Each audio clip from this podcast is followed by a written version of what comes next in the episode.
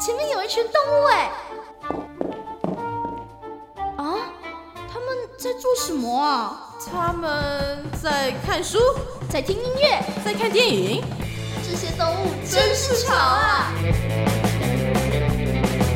动物新潮流。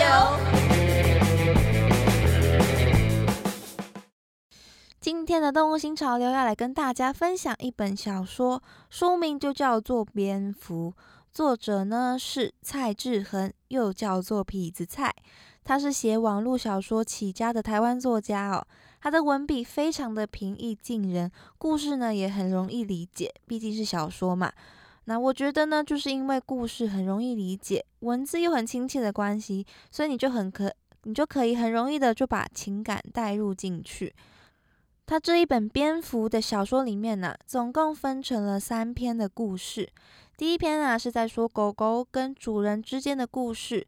它的段落简介上面啊有写着这样一段话：在你身边让你真爱的动物，可能是你前世的亲人、朋友或是爱人。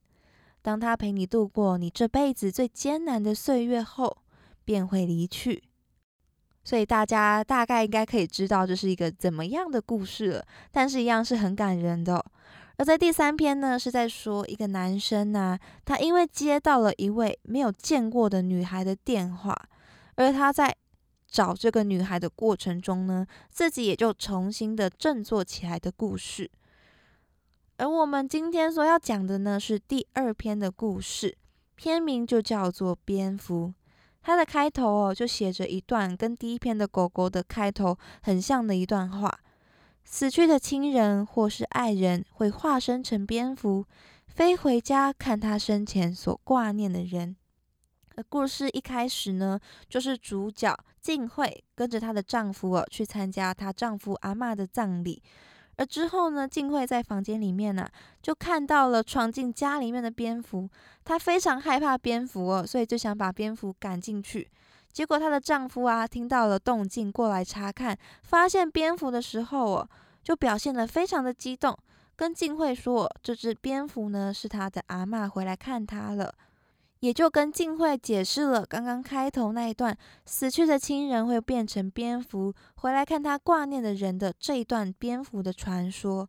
原来呢，这段传说啊，就是丈夫的阿妈告诉她的。而在丈夫的阿公过世的时候啊，阿妈也有遇到过阿公化身成的蝙蝠回来看她。静慧就觉得很不理解啊。因为她从来就没有听说过有这样一个蝙蝠的传说，问旁边的人，旁边的人也都说不知道。丈夫就回答她说：“虽然这只是一个关于蝙蝠的传说，但它其实啊，表达的是一种心情，一种想要抚慰生者跟体恤亡者的心情。当亡者啊化身成为蝙蝠，飞到家里面跟生者相见的时候。”就不会再有遗憾跟悔恨了。而丈夫这样一番的解释啊，就让静慧想起她在国二的时候过世的爸爸。静慧跟她爸爸的感情啊，非常非常的要好，许多的道理还有勇气都是她爸爸给她的。但是静慧呢，却来不及赶回家见她爸爸最后一面。于是啊，他就一直很遗憾，没有来得及见到爸爸，没有跟爸爸说到最后一句话。责怪自己说：“是不是自己赶回家的速度太慢了？如果自己能够再快一点，是不是就可以见到爸爸最后一面了？如果爸爸见到自己，他会跟自己说些什么呢？”静慧啊，就这样不断的陷入没有来得及见到最后一面的遗憾跟懊悔的情绪里面，不止遗憾自己没有能够见到爸爸，也懊悔着没有让爸爸见到自己最后一面。可能就因此让爸爸也产生了遗憾。静慧跟爸爸过去的故事点点滴滴呢，是穿插在现在的时间点当中。而现在的时间点的静慧啊，跟他们一家呢，是在重新帮爸爸下葬，捧着骨灰坛啊，一路上呢，就在回忆跟爸爸过去的故事，还有家庭之间的回忆。从中啊，真的可以体会到哦，静慧。他心目中爸爸有多么重要，还有他在爸爸过世之后呢，所产生的成长，跟妈妈还有跟弟弟之间的相处，虽然有一些描写，我觉得其实有一点点太夸张了，但是读下来，我还是觉得心中有一种酸酸的感觉哦。静慧啊，她就这样保持着遗憾的心情，直到静慧从妈妈那边知道了自己小时候遇到蝙蝠的事情。静慧她一直以为哦，自己是在很小的时候看到蝙蝠的。那一次的经历呢，也让她变得很害怕蝙蝠。没有想到妈妈跟她说，她见到蝙蝠的时间呐，是在爸爸过世后一周。